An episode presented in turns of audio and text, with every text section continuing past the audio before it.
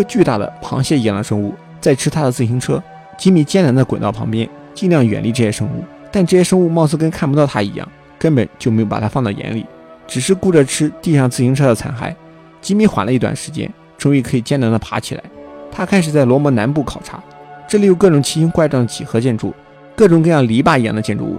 这里和人类的艺术画廊一样，应该是罗摩艺术家创造的地方。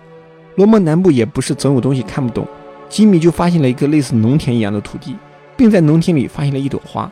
这意味着罗摩的这个世界能创造微生物，也能创造植物。刚才那些大螃蟹应该就是动物，可是罗摩人到底在哪呢？诺顿船长不会放弃每一个船员，对于吉米的救援行动也在紧锣密鼓地展开。当救援小队救上吉米，还没等他们放松下来，一场地震在罗摩世界中产生，滔天巨浪让身处在柱面海中的救援小队不得不赶快上岸。但是诺顿倒不太担心这个巨浪，他更担心罗摩的这次地震会不会影响到芬吉号飞船，因为这是他和船员回家的唯一依靠。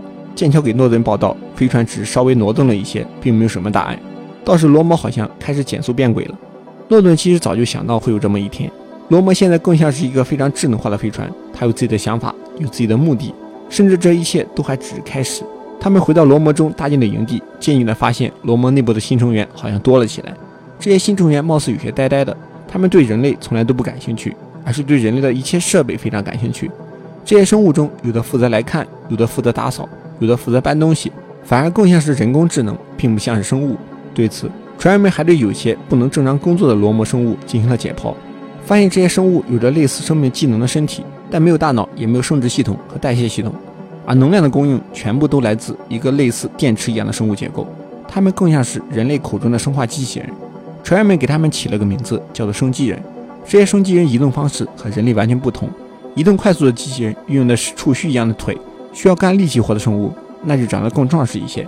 反正所有的身体构造。都是为了更方便完成自己的工作。接下来的几天，船员们每天盯着升级人观察，升级人则还是对他们的设备感兴趣。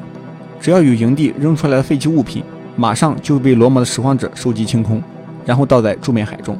大家一开始觉得重面海可能是生命诞生的地方，现在却变成了垃圾处理厂。就当船员们还在疑惑这些生机人的时候，殊不知水星人类发射的核弹已经在路上了。这颗核弹最终的目标就是罗摩。现在，罗摩委员会发送了紧急消息，让芬尼号快速撤离罗摩。